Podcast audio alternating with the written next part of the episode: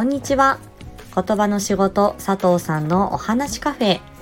本日もお耳に書かれて嬉しいです。この配信では言葉、声、コミュニケーション、伝え方など日常で使えるヒントをお話ししていきます。Twitter でも情報を発信しています。ぜひプロフィール欄をご覧ください。よろしければいいねやフォローもお願いいたします。本日は声を届けるというテーマです。これは2回に分けてお話ししていこうかなと思っていますが、第1回目の今回は、ポイントは顎ということで、えお話ししていきたいと思います。前回進路の話をした時に高校生の時演劇部に入っていたという話をしました。で演劇部にいた時に発声練習そして発音の練習というのは毎日、えー、行っていきます。でその中でその声というのを意識したというのが、えー、この言語聴覚士になる、えー、きっかけにもなったかなというふうに思います。まず、えー、高校演劇ですとマイクをこう演者、役者さんにつけるっていうことはしないんですね。地声でお芝居をやります。で、その地声でセリフを言って、客席の奥の方まで、2階席があれば2階席までしっかりと声、セリフを届けなければなりません。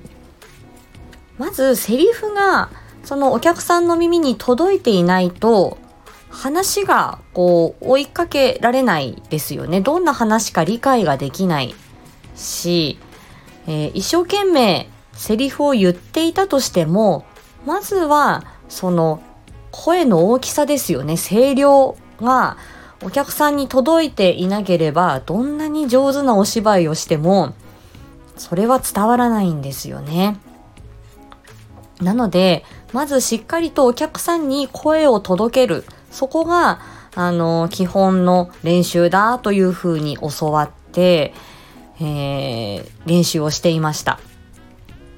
で、これは声を張り上げる、わーというふうに張り上げるのではなくて、のさりげない会話、こういうことがあってさ、困っちゃったよっていうようなこともそうですし、こう海に向かって好きだーみたいにこう叫ぶ時もそうですし、どちらの声もお客さんに届かなければならないんですよね。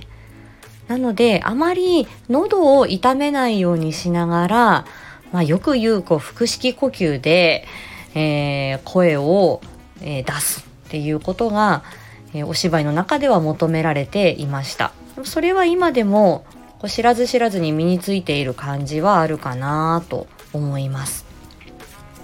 で、この声が通る、通らない、こう声がこもる人もいますし、パーンとこう声が通る人もいるので、これはもともと持ってる声質とか、あとはこの骨格っていうものもあるので、えー、てをクリアできるというわけではないんですけれども、これはあの発音にも通じることなんですが、顎をよく使って、えー、話しましょうというのは、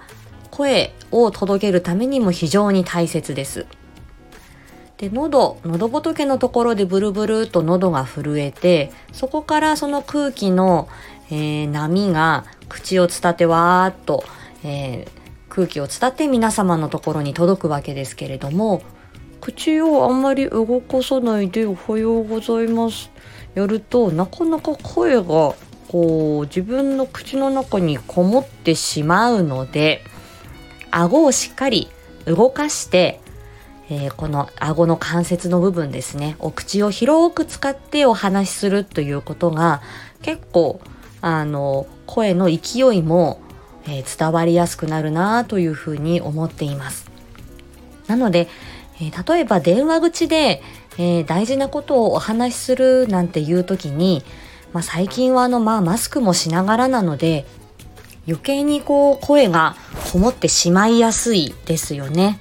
なので、なるべく顎の関節を意識して、あの、口を広く使ってお話ししていただくと、声も伝わりやすくなるかなと思いますので、嘘だと思って試してみてください。で、この顎を動かして話そうというふうにちょっと意識をすると、不思議とですね、あの、話す速さもちょっとワンテンポ遅くなるような気がします。この顎の骨って、この下顎の骨って割かし重いんですね。これを顎で支えながら動かして話そうとすると、なかなか早口にはなりにくいと思うので、ちょっと自分は話すときに早口になりやすいかなっていうふうに思う方も、この顎を意識して話していただくと、まあ悪い影響はないのかなと思います。これはリハビリの世界でも、あの、ベロの動きが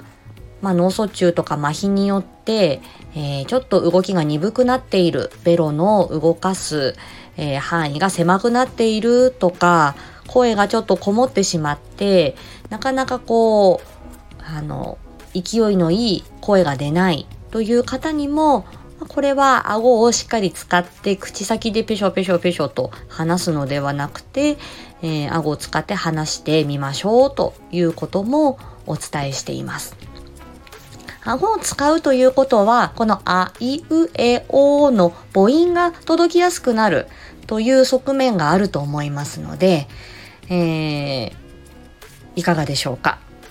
ちょっと頭の片隅に入れていただいて、えー、皆さんの日常にお役立ていただけると幸いです。では今日のお話はこの辺りにいたします。また次回お会いしましょう。ありがとうございました。